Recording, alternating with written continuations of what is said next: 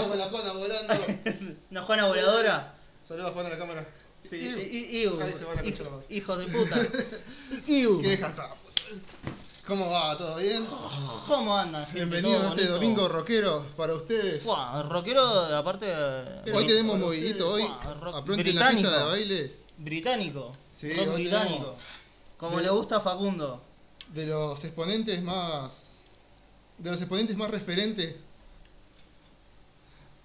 Más conversados de, de Claro. la actualidad.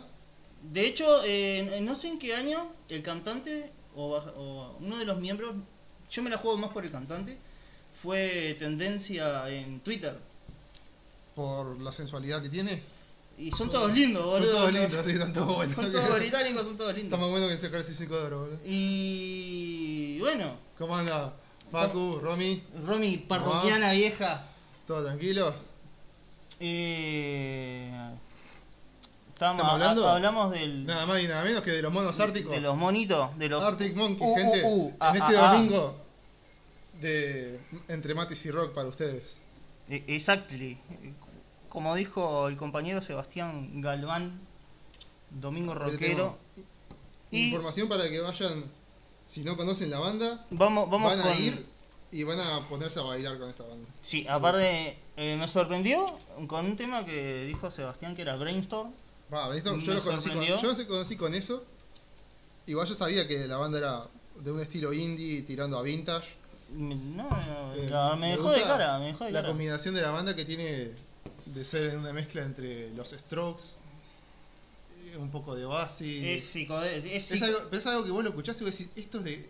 Esto es rock ing- inglés de Inglaterra. Tiene, tiene Claro, puede ser inglés, esto es rock inglés de, de- no sé, de Nueva Zelanda. de. London, sí. no. Pero, como es, sabés que ponerle, no sé, escuchás eh, Do I Wanna Know.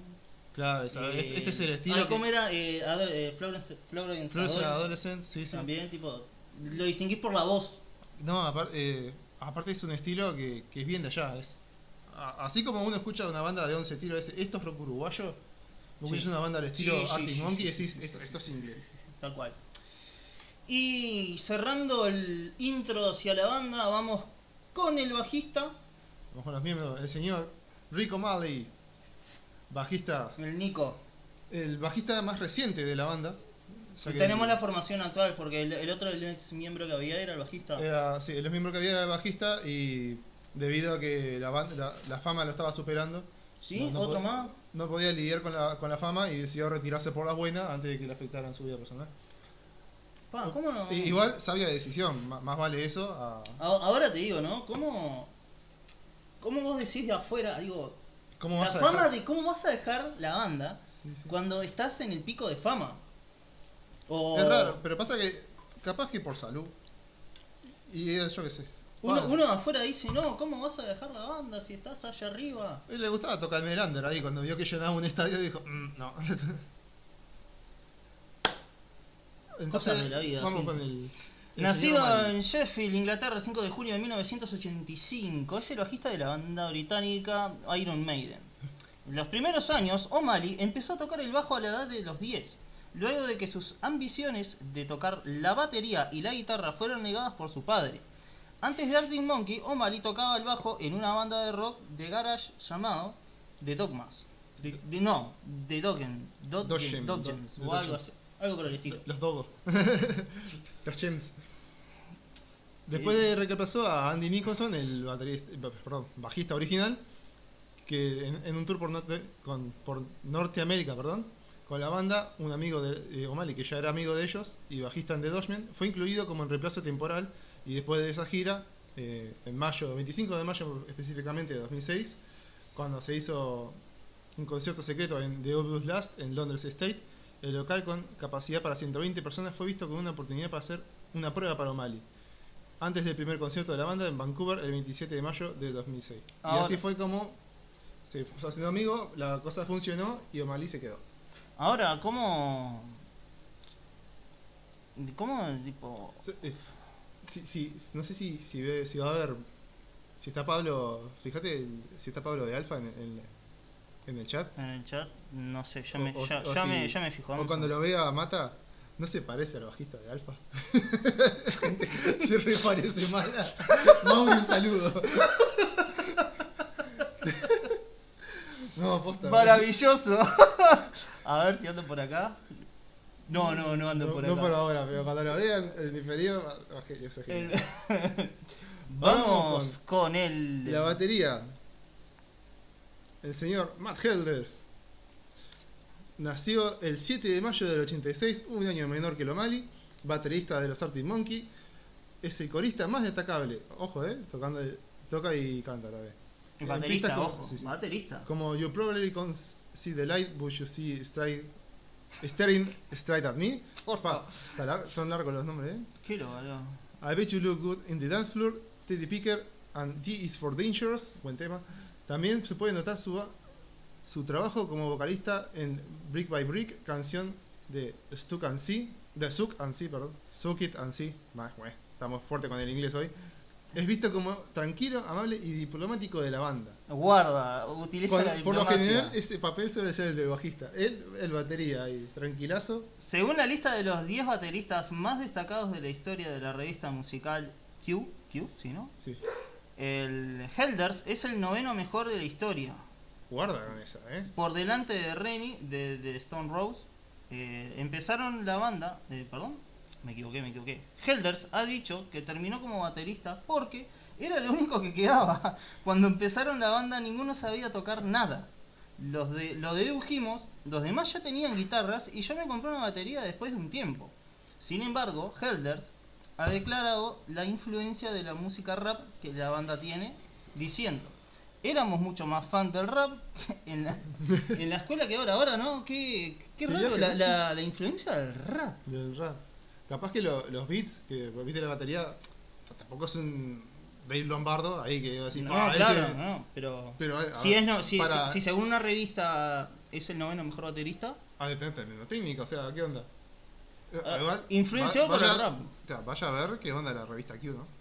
todavía nos influye de cierta manera a mí en la banda. El elemento groove, como la música funky, sumándole a esto, Helders cita la influencia de Queens of the Stone Age, muy buena banda que vamos a traer, Sí, como la mayor influencia en su Crecimiento, crecimiento como- como baterista, diciendo, la única cosa que me hizo cambiar fue ver a Queen of the Stone Age en vivo en un festival el año pasado. O sea, vaya- Cuando se hizo la, cuando se la hizo- entrevista. sí. Tan pronto se fueran, me quedé como, joder, necesito empezar a golpear con más fuerza. Eso creo que fue en 2006, porque en 2007 sacan eh, el disco que tiene Brainstorm, por ejemplo, que ya, ya es mucho más rápido de lo que venían haciendo.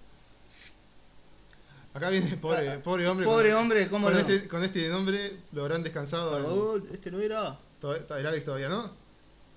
¿No, no lo tengo? Guitarrista principal. Acá, abajo. Pará, pará, pará, pará. Tenemos bajista, bate. Batería. Ahí estás en vocalista. eh, ah, Claro, estoy- ¿Pusiste dos veces vocalista? Vos sabés que sí, ¿no? Ah, Ah, me estaba troleando como siempre. Yo, yo había visto la foto por ahí. OBS de mierda.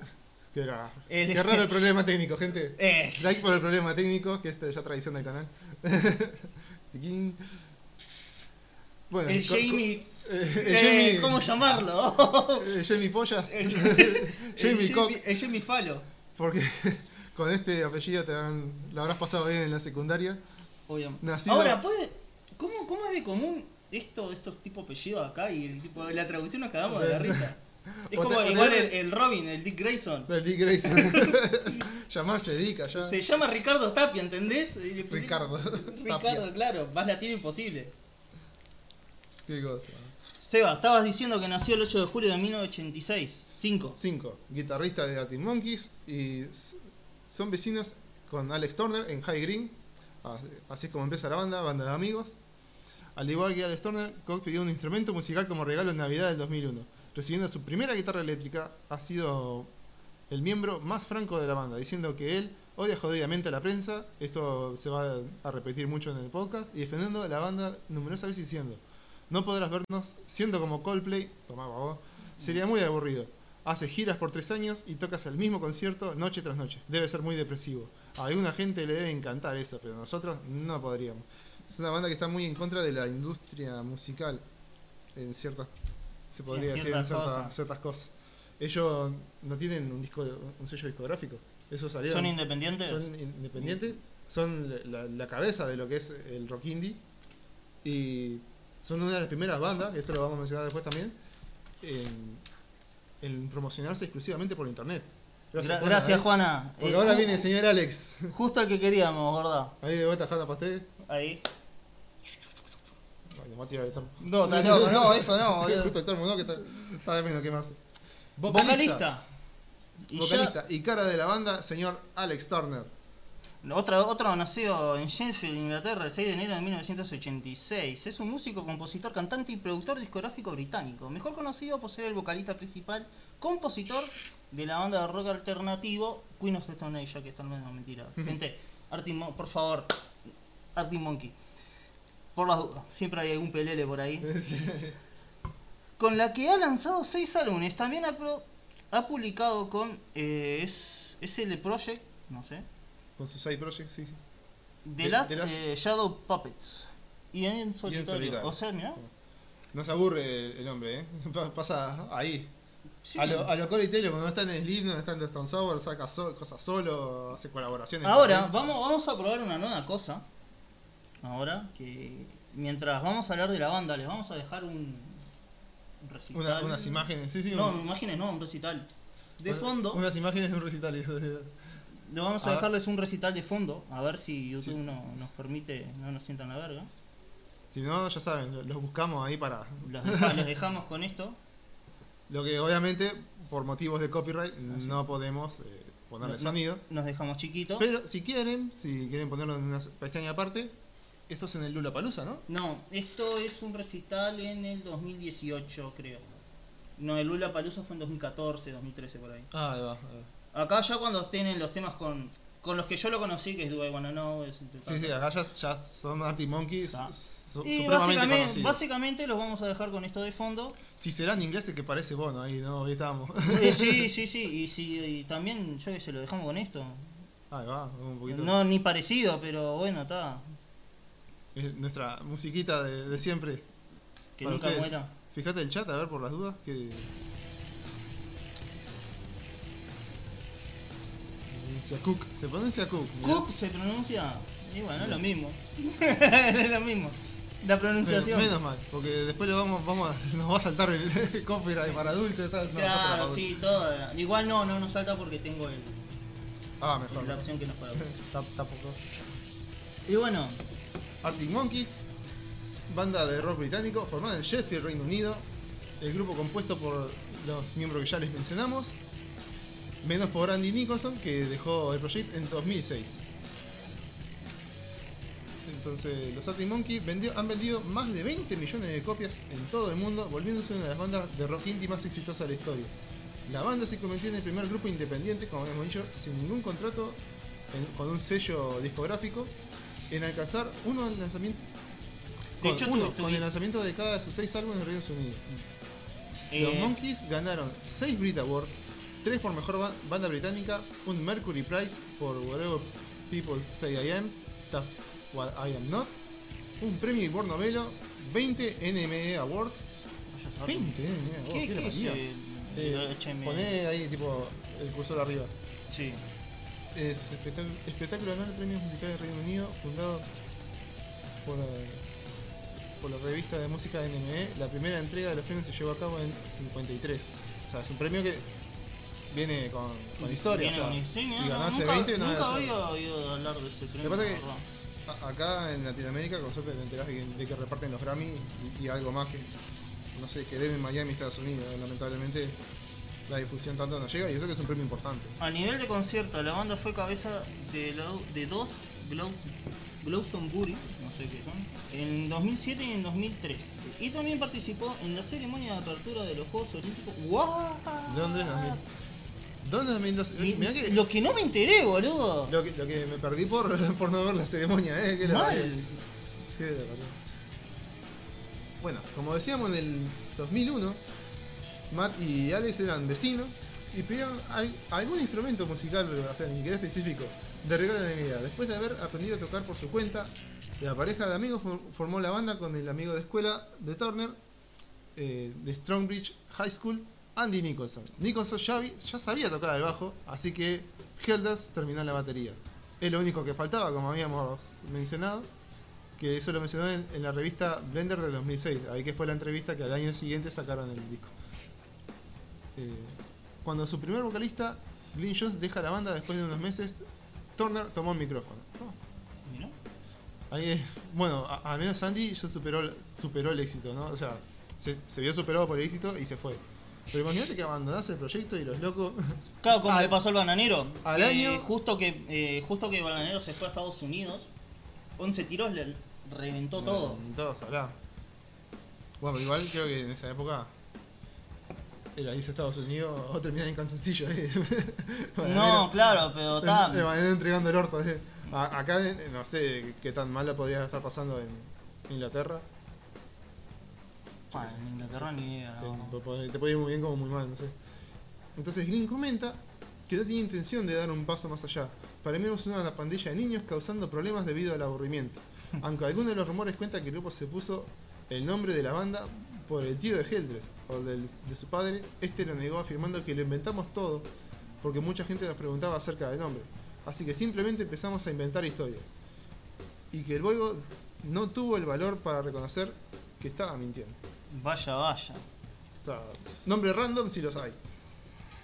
Sus primeros ensayos los hicieron en los estudios Yellow Arch en Nipsen. En- sí, Ni- Ni- Nipsen. Nipsen, perdón. Mientras que su primer concierto fue el 12 de junio 12 de junio de 2003 en The Grass o en- Sheffield. Después, en unas cuantas presentaciones empezaron a grabar demos y a grabar en CD para regalarlos en los conciertos. No. Con, con un número limitado de CDs disponibles, los fans comenzaron a ripear la música de, sus or- en sus ordenadores y a compartirla entre ellos. O sea, acá Entraron a era piratear, gente. básicamente Se y hicieron famosos gracias a la piratería. En pleno Reino Unido. Y ahí eh, y Metallica eh, echando la por Napster, sí. Anda. Al grupo no le importó diciendo que nunca hicimos esas demos para ganar dinero ni nada. Estábamos regalándole la música a todos. Era la mejor manera de que la gente la escuchara. Eso hizo que los conciertos fueran mejores debido a que la gente sabía las letras y cantaba con nosotros. Eso Qué detalle. cambia, cambia mucho un, un concierto, eh. Mirá que cuando ese. Esta es una que sabemos todos, están todos. no quisieron responsabilizarse de la difusión de su música, admitiendo que ni siquiera sabían cómo poner sus canciones en internet. Cuando un periodista de Preflick Magazine les habló sobre la popularidad de la banda en MySpace, los miembros de la banda admitieron que ni siquiera sabían que era un MySpace y que su página oficial había sido creada por Fanny. No, Sí, a ver, es como nosotros. Yo aprendí a usar Instagram hace dos semanas, hace dos meses. Sí, salado. Estamos acá todavía Yo viendo estoy Y tutoriales de golpeo, la, y golpeo la mesa, boludo, estás loco. Cami, me parece que el video que pusiste te agota el ancho de banda y se traba el stream. Pa, yo no lo veo trabado, boludo. Ah, ah, recién estaba medio ahí, Ah. medio tranca. Pero, ah, ¿se escucha bien igual? ¿Se escucha tra- o sea, ¿se escucha bien o tipo va todo trabado ahí, todo cacoso?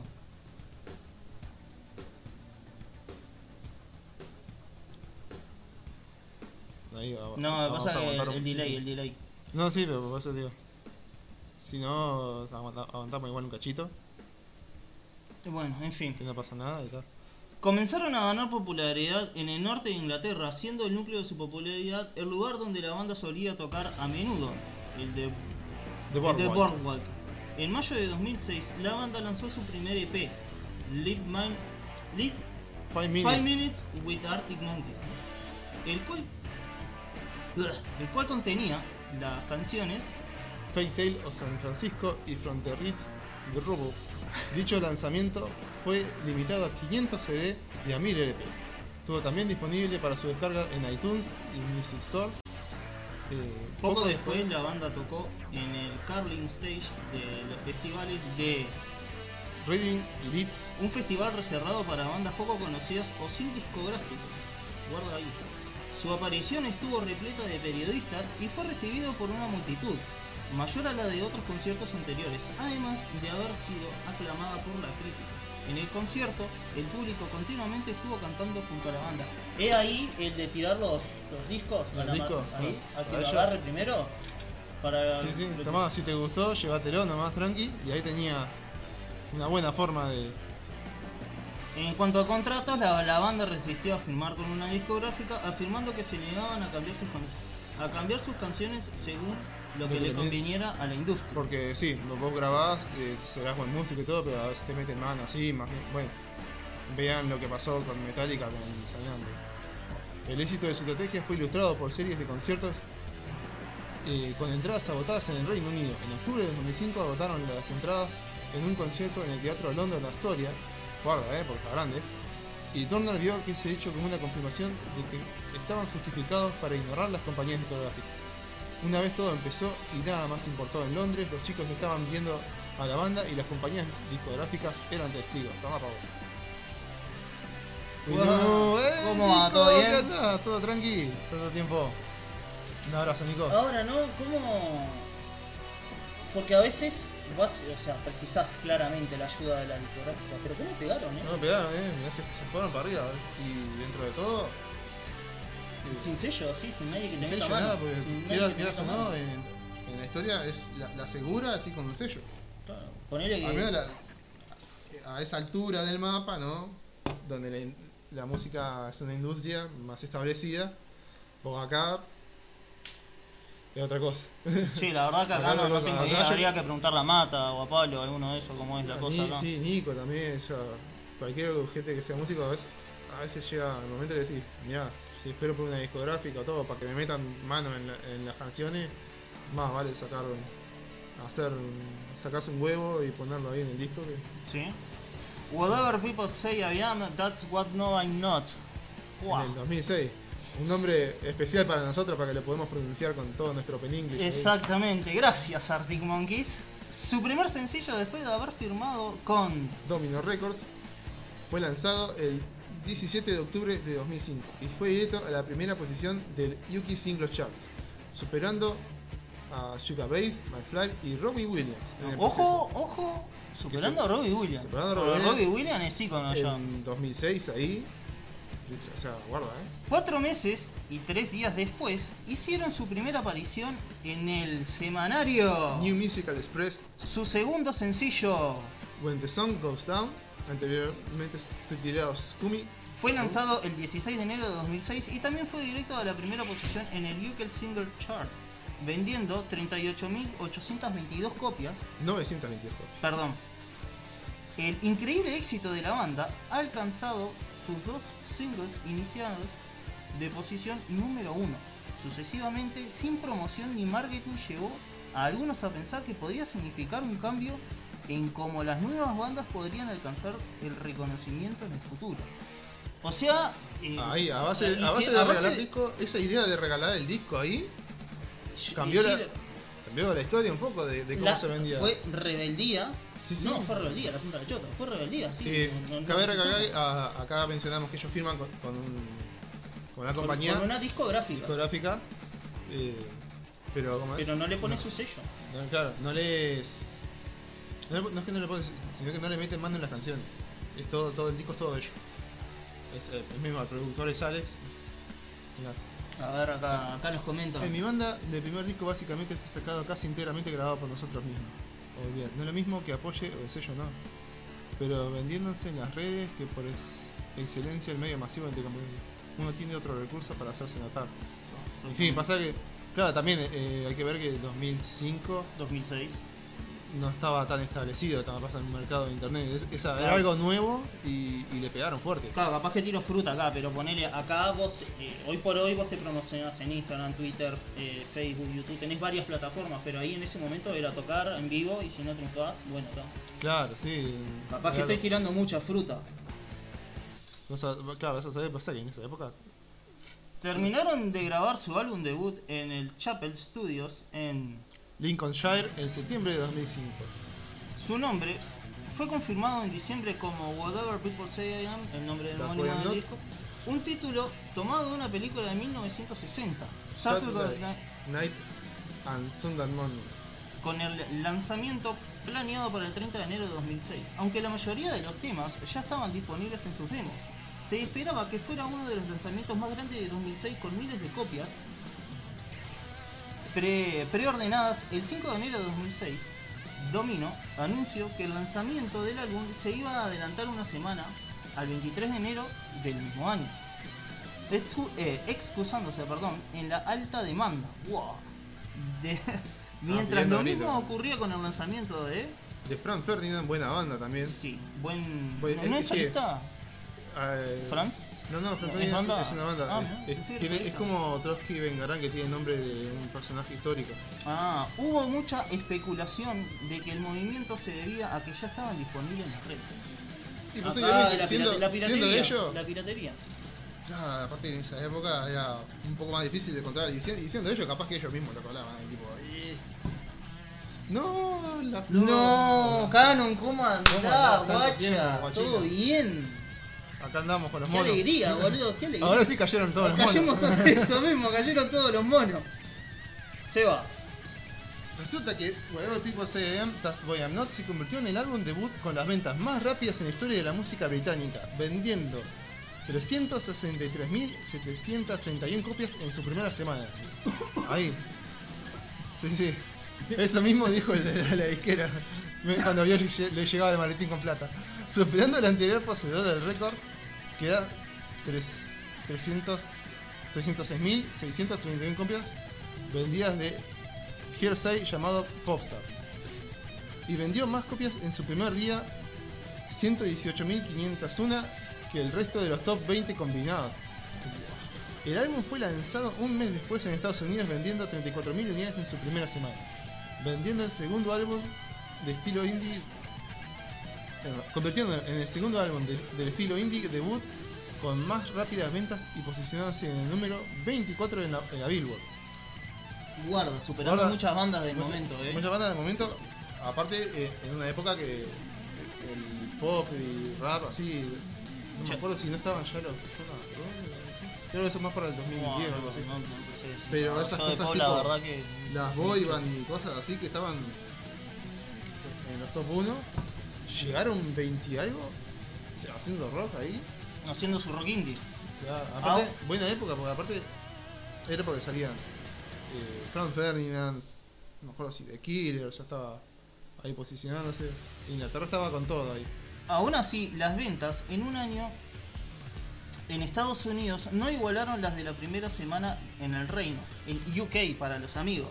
Los críticos estadounidenses se mostraban más reservados y mucho más críticos que sus contrapartes británicos, tildándolos de otro ejemplo de una banda nueva británica aclamada en demanda por la prensa. Y bueno, cosas de ello. Cosa de yankee, supongo. Sí, sí, eh, pasa que el, el patriotismo pega fuerte. Y es que esto es como Uruguay-Argentina. Tipo, eh, eh, eh, eh. Hacen un partido y. Es como que, que se disputan al de no te va a gustar. ¿Era no te va a gustar o el de la vela? Que si era, que era porteño. No te va a gustar, sí creo que nació en Argentina, pues se crió acá y así. Y así. Aún así, la gira de junio de 2006 en Norteamérica recibió buenas críticas en cada aparición. El sobreexceso de atención eh, rodeándolos prueba que existen por una buena razón. Mientras tanto, la revista británica NM, NME, NME la que le dio los 20 premios. exactamente nombró el álbum el quinto mejor álbum británico de todos los tiempos. ¡Ah, ya, Está, boludo! Mirá que aparte, Bob, me decís, es una revista está de Maiden también por ahí, años. Queen. Es una revista de hace 5 años que no tiene casi nada de historia, pero es una, una revista que anda del, del, del 53, o sea. Está, pero por eso te digo, Claro. está, está en el quinto, o sea, vivió la época de Maiden, Queen, eh, tirame otra, otra Yo sé. banda británica y lo Eh, nombró Rolling Stones. Rolling Stones, Beatles, Beatles, ¿entendés? Tipo, y lo nombró el quinto mejor el álbum. quinto, eh, tomá, pa' vos, así de uno. O sea, o, o alguien está tipo, Oasis también, que. O alguien está metido ahí, Claro, pero no es que. pero lo nombró el quinto, boludo. Tomá, pa' vos, fuertes declaraciones, se Sí, diría. diría Pablo. La banda igualó el récord de The Stroke y Oasis, mira, ahí tenés. En los NME. En los NME Awards en 2006, grabando tres premios: Mejor Banda Británica, Mejor Banda Nueva y Mejor Canción para él. I bet you look good in the dance floor. A ver cómo va el, el chat por ahí. que Sí. Está, está lleno de gente. Acá, Canon.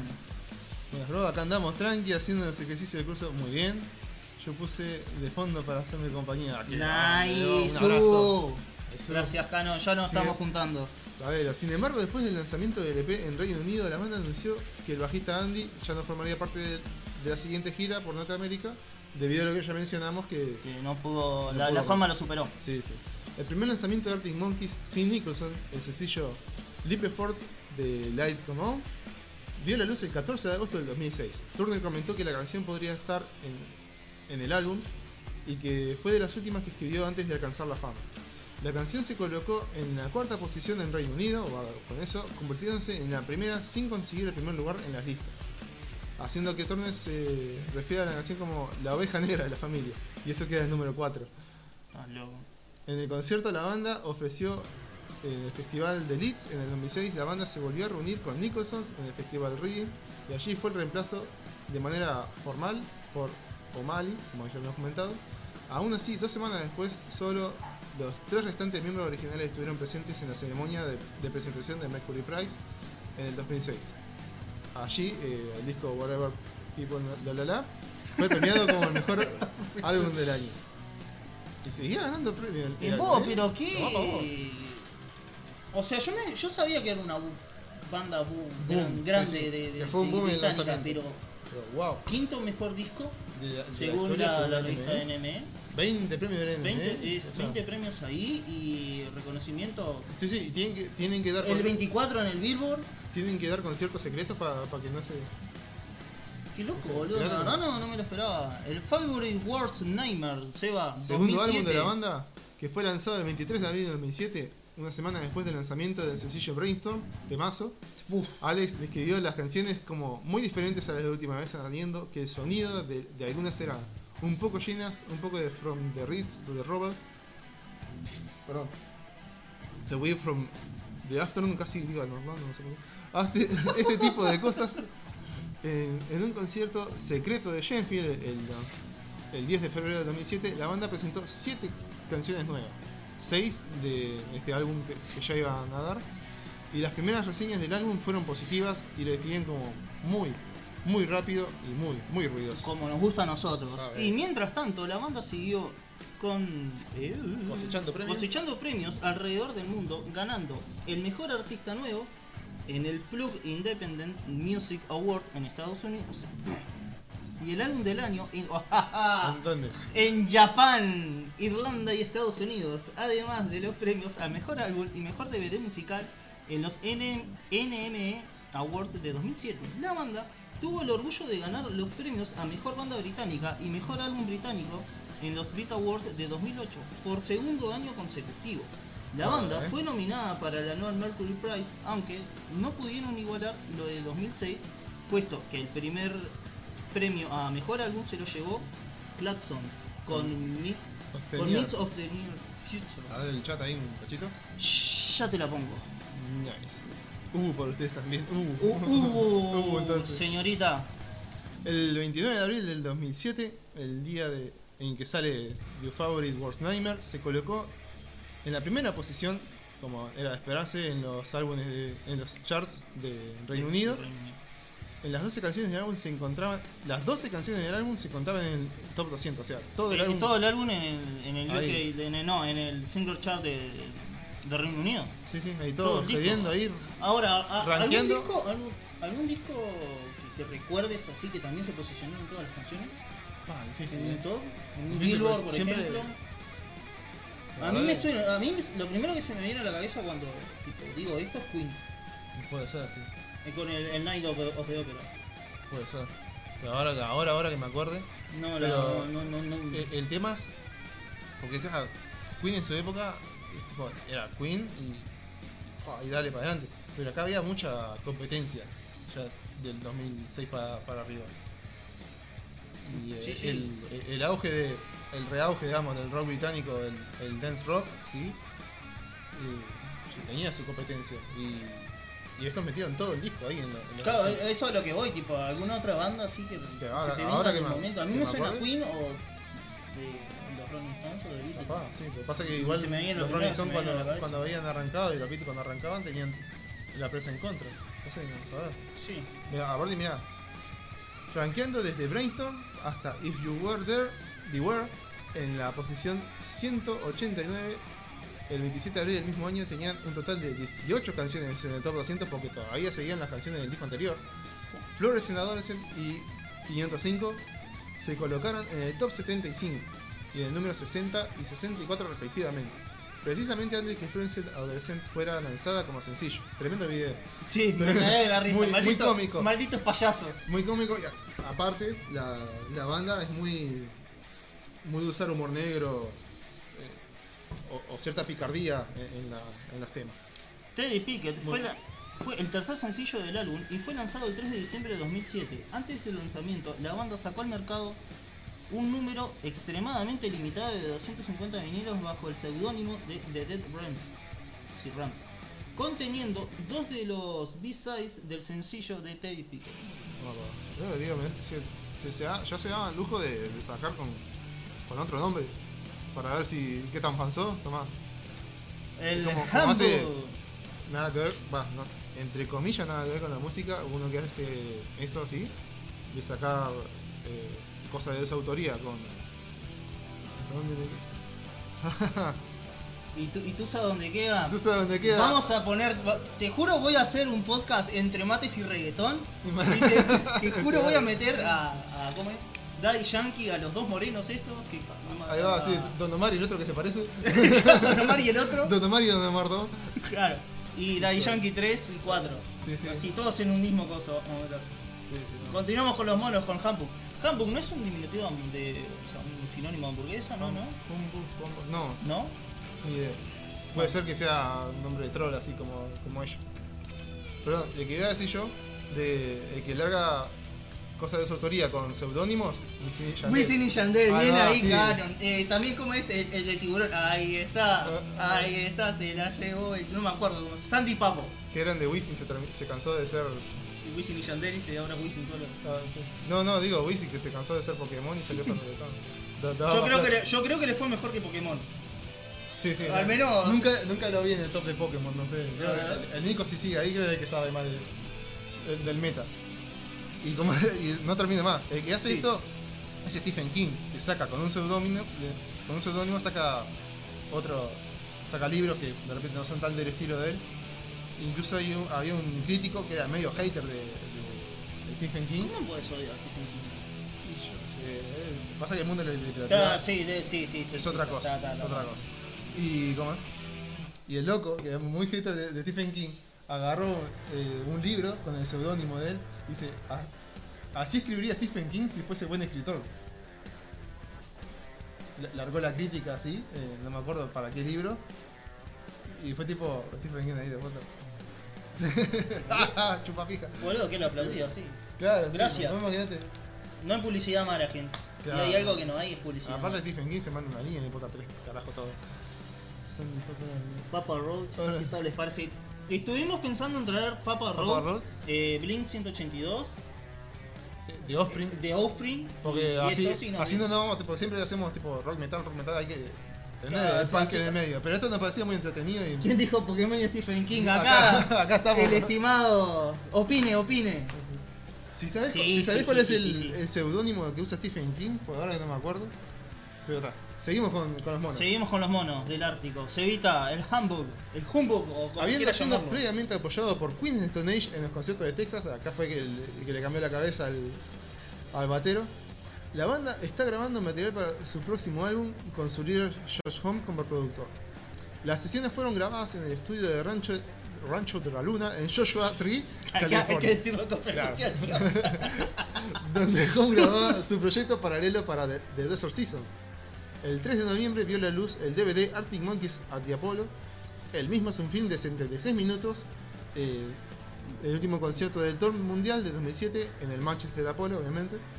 Este cuenta con grandes tomas maestras de 35 milímetros, como si se tratase de una película en serio. Digamos, o sea, Pa, toma- boludo, 35 milímetros es la, la, la, la- Sí, sí. la- la filmadora antigua, por no me hacer Sí, decirlo.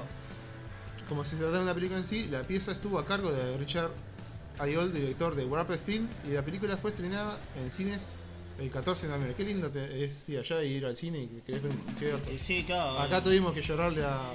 a, a Movie para que pasaran la- la de Metallica. Sí, Sí, sí. Y creo que... La... ¿Llegaron a pasar? Creo que hicieron una, una función sola. una, función, una función sola hicieron, de hecho. Si no mal recuerdo. El 7 de noviembre de 2006, Matt Helders dijo en una entrevista que la grabación del álbum estaría completa para diciembre y que la banda estaría de regreso en Inglaterra para terminar de mezclar. No, pues estaban, de- después de que fueron para Estados Unidos estaban al palo. No Sí, sí, sí. Aparte de que la banda suena bien, como Es son re lindos, o sea, se llenaban y llenaban, no sé.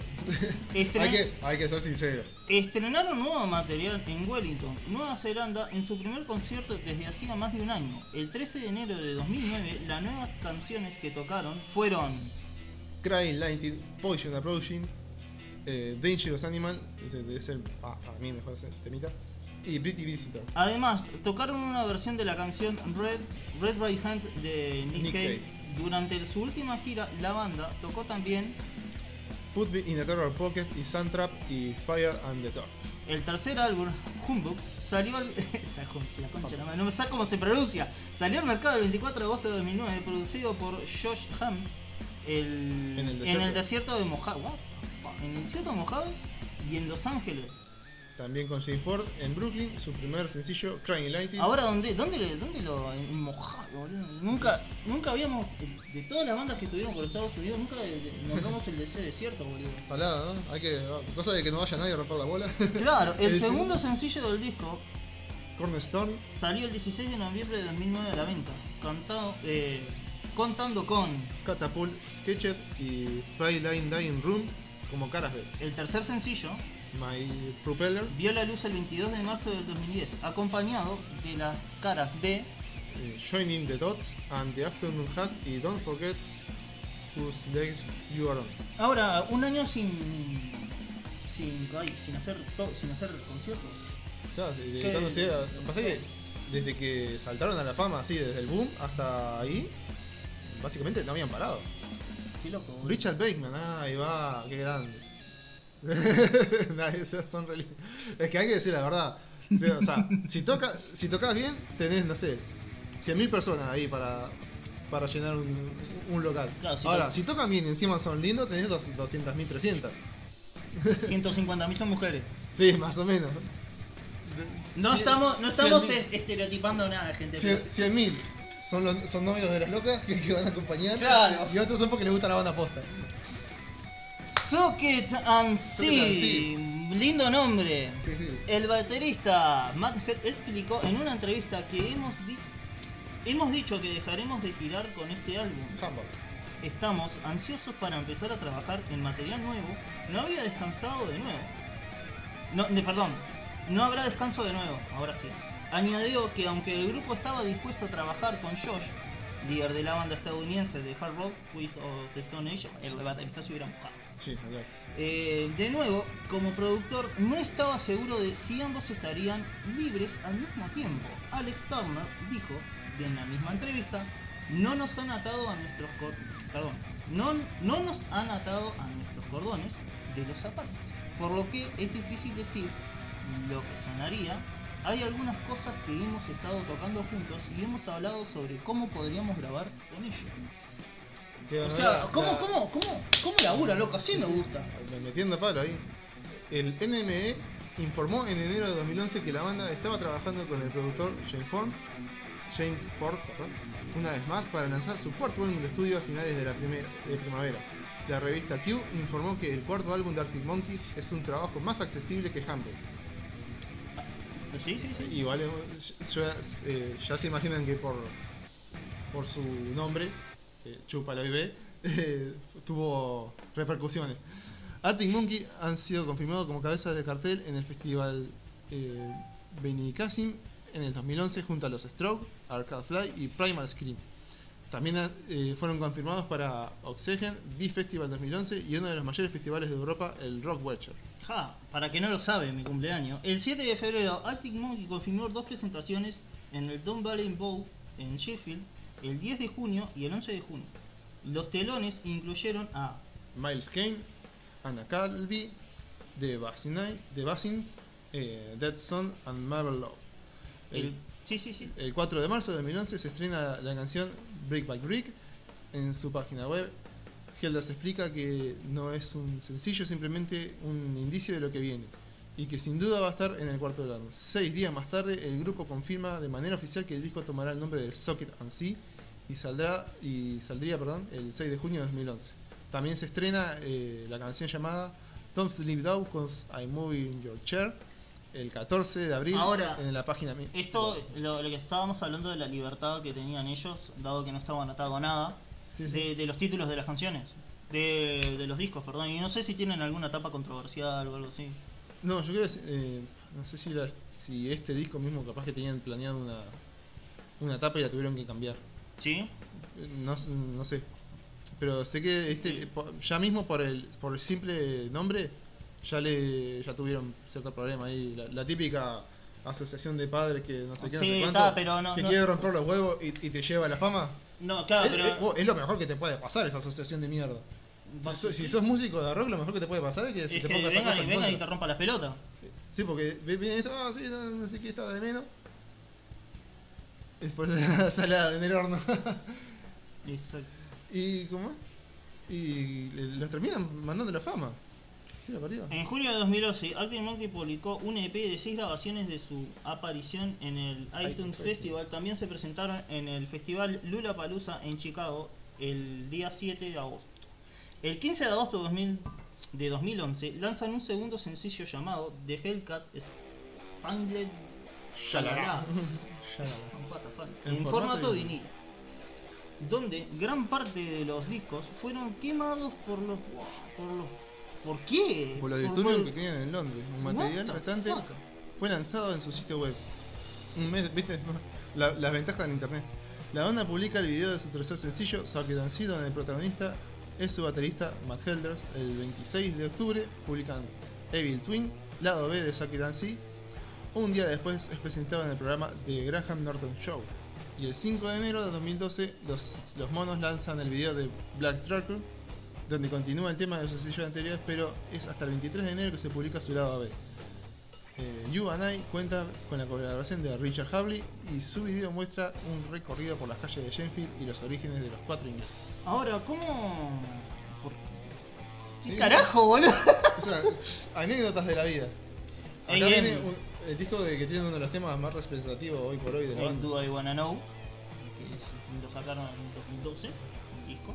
El 27 de febrero de 2012 la banda publicó por medio de su página web y medios sociales una nueva canción llamada Are You Mine.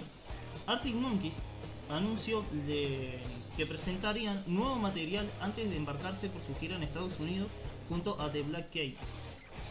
Alex Turner y los suyos han sido fieles a su palabra y han lanzado un nuevo sencillo independientemente de su éxito and See. La canción es una mezcla de trabajos anteriores, un estilo que mezcla varios géneros, toques oscuros, guitarras sucias y una voz del estilo de Queens of Stone Age y Josh Holmes. Según había según hablan que su quinto trabajo podría ser la gran obra de esta banda. El videoclip relata su faceta más, más árida y pantanosa haciendo gira, haciendo gala de sus fans. de su fama de rompe corazones. porque, Exactamente. Como ya hemos comentado. Y como puede, como se puede ver en el videoclip, ellos también pueden, se vuelven locos en el automóvil, con la música a, a todo volumen. El tema también fue incluido en el CD promocional junto con los B-sides de los singles Socket and See. El 21 de enero, con, moti- con motivo del Record Store Day, publican el vinilo Are You Mine y pasa a ser un éxito de la gran flauta que viene acompañado de, mismo el tema Por Are esta, Mine por esta canción, y la canción Do, Do I Wanna Know, no, esta es Are You Mine. Do You Wanna Know creo que viene después. sí, fue lanzado a través de YouTube el videoclip del nuevo tema de Do I Wanna Know. Ah, va, sí, sí, no, me me quedé con el, con el sí, single, perdón. Sí, sí, sí, sí. Que, que fue por este tema que justito vino Pablito, tengo una anécdota que yo tipo estaba muy tranquilo escuchando a Mona Mart y de repente pa, tipo estaba Pablo conmigo, pa, estaba escuchando a los monos, qué bien. Y de repente salta este tema y digo, ¿te gustan los Arctic Monkeys? y tipo quedó sorprendidazo. Sí, sí, ya- Y me cebó mate más rico todavía. Continuamos. Entonces sale el videoclip de Do You Wanna Know, video creado por David Wilson, el cual ll- llevaba más de 100 millones de. eh, en ese momento, mil millones de reproducciones a esta altura. Debe tener el- sí. En, el- en este video tiene como base la animación realiza con líneas de ondas blancas con algunas de los colores que resaltan sobre un fondo negro. O sea, el- si lo buscas en YouTube, la, la primer- la imagen casi que la primera que te sale de Sí, Monkey. va. El 24 de junio de 2013 la banda a través de su página de Facebook, porque ya estábamos actualizados, anunciaron el 9 de septiembre como fecha de lanzamiento de su quinto trabajo llamado AM. lanzado nuevamente con la discográfica Domino Records, que lo dejaban laburar tranquilo.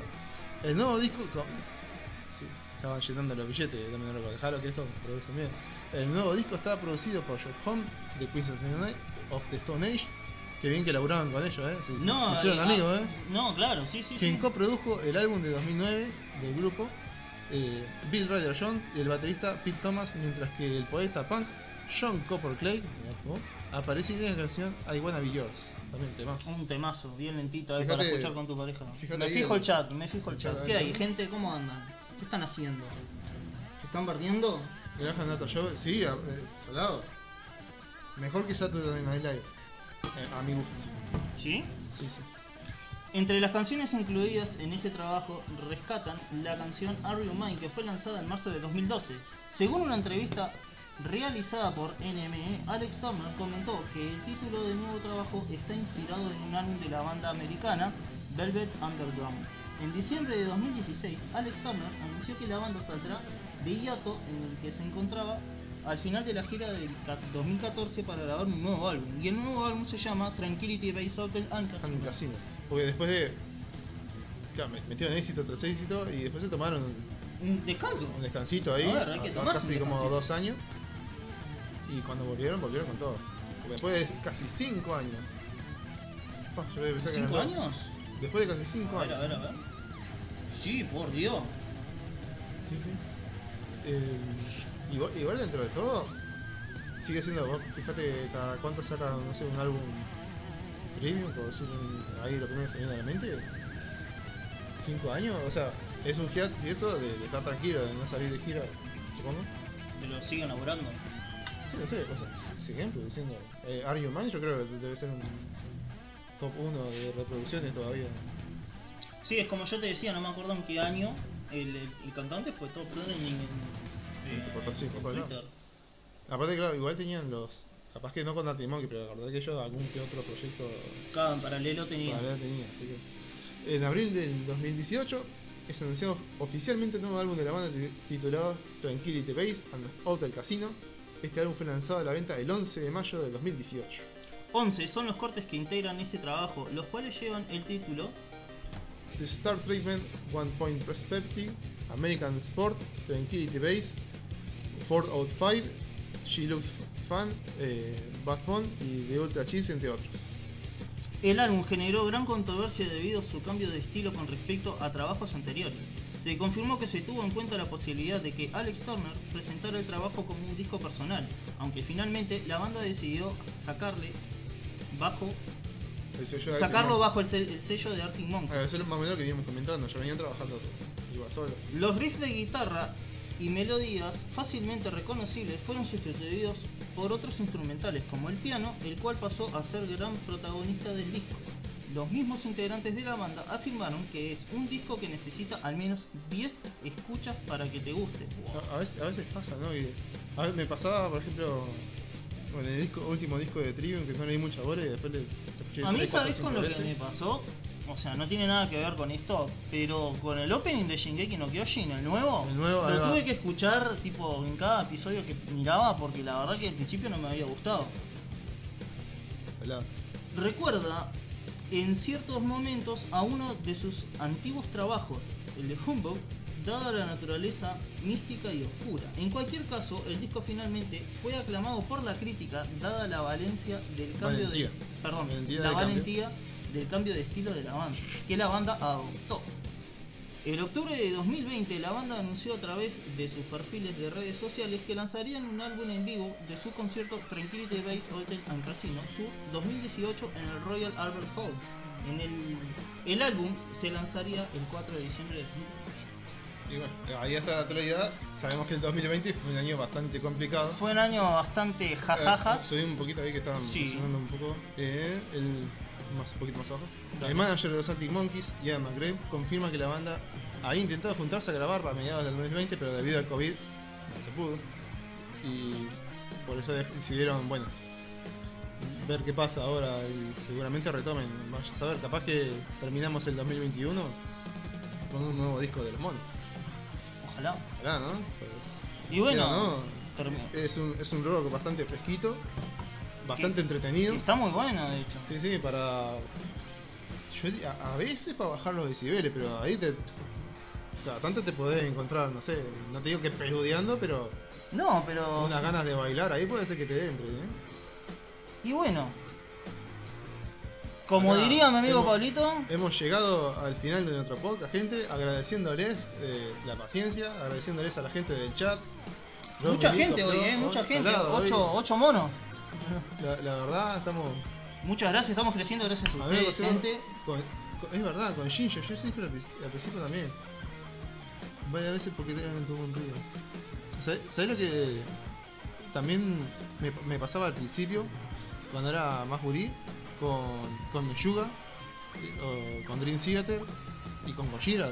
No- A mí me pasó con Children of Bodom, boludo, no me gustaba. No, no, Children me parecía muy heavy para muy mí. pesado, sí, sí, muy salado. no podía, hasta que tipo me senté y dije, no, pará. De- Después, después empezás tipo yo qué sé, educarse de oído, vamos a decir, con, otras bandas, y, o, o aprende- aprendés un poco más de música y empezás a entender los, los cambios de riff, la dificultad que tiene tal, tal riff cuando lo, lo empezás a escuchar, por ejemplo con Gojira, es, es- vos ponete, fíjate lo que es la, la partitura, la tablatura de una canción, y vas a decir, wow, No, es una locura. no, no tienen solos de guitarra como, eh, yo qué sé, Nueve monos, se nos sumó en el final, eh, qué bueno. Muchas gracias. grande, por- gente, No sé si Muchas compartieron o algo, pero muchas gracias.